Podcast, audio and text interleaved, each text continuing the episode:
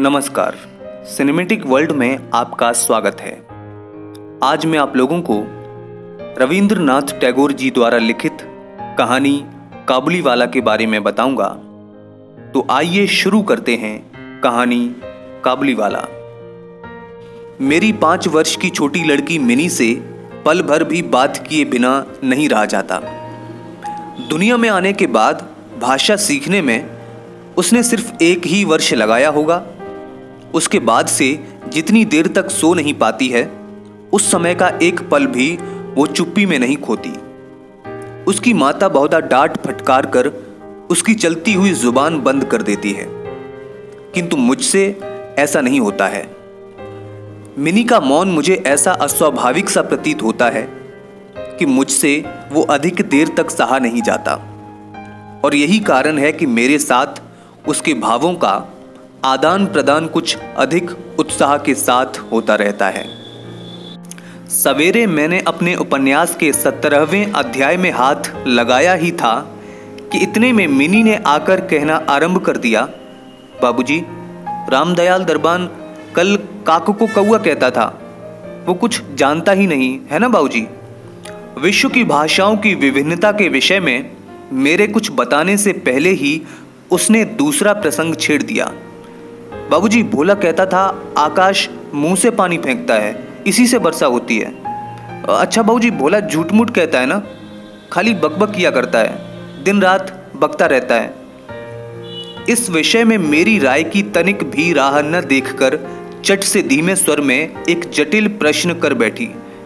बाबूजी, माँ तुम्हारी कौन लगती है? मन ही मन मैंने कहा, साली। और फिर बोला अच्छा मिनी, तू जा। भोला के साथ खेल जाके। अभी मुझे काम है, ठीक है? तब उसने मेरी मेज के पार्श्व में पैरों के पास बैठकर अपने दोनों घुटनों और हाथों को हिला हिलाकर बड़ी शीघ्रता से मुँह चलाकर अटकन बटकन दही चटा के कहना आरंभ कर दिया, जबकि मेरे उपन्यास के अध्याय में प्रताप सिंह उस समय कंचन माला को लेकर रात्रि के प्रगाढ़ अंधकार में बंदी ग्रह के ऊँचे झरोके से नीचे कलकल करती हुई सरिता में कूद रहे थे। मेरा घर सड़क के किनारे पर था। सहसा मिनी अपने अटकन बटकन को छोड़कर कमरे की खिड़की के पास दौड़ गई और ज़ोर ज़ोर से चिल्लाने लगी काबली वाला ओ काबली वाला मैले कुचैले ढीले कपड़े पहने, सिर पर कुल्ला रखे, उस पर साफा बांधे कंधे पर सूखे फलों की मैली, झोली लटकाए, हाथ में चमन के अंगूरों की कुछ पिटारियाँ लिए एक लंबा तंगड़ा सा काबुली मंद चाल से सड़क पर जा रहा था। उसे देखकर मेरी छोटी बेटी के हृदय में कैसे भाव उदय हुए, ये बताना असंभव है। उसने ज़ोर से पुकारना शुरू किया। मैंने सोचा, अभी झोली कंधे पर डाले सर पर एक मुसीबत आ खड़ी होगी और मेरा सत्रहवा अध्याय आज अधूरा रह जाएगा। किंतु मिनी के चिल्लाने पर ज्यों ही काबुली ने हँसते हुए उसकी ओर मुँह फेरा और घर की ओर बढ़ने लगा। त्यों ही मिनी भय खाकर भीतर भाग गई। फिर उसका पता ही नहीं लगा कि कहाँ छिप गई। उसके छोटे से मन में वो अंधविश्वास बैठ गया था कि उस मैली कुचैली झोली के अंदर ढूँढने पर उस जैसी और भी जीती जागती बच्चियाँ निकल सकती हैं।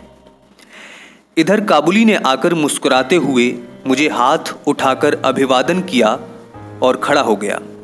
मैंने सोचा वास्तव में प्रताप सिंह और कंचनमाला की दशा अत्यंत संकटापन्न है। फिर भी घर में बुलाकर इससे कुछ न खरीदा तो अच्छा न होगा। कुछ सौदा खरीदा गया, उसके बाद मैं इससे इधर उधर की बातें करने लगा। खुद रहमत, रूस, अंग्रेज़, सीमांत रक्षा के बारे में गपशप होने लगी।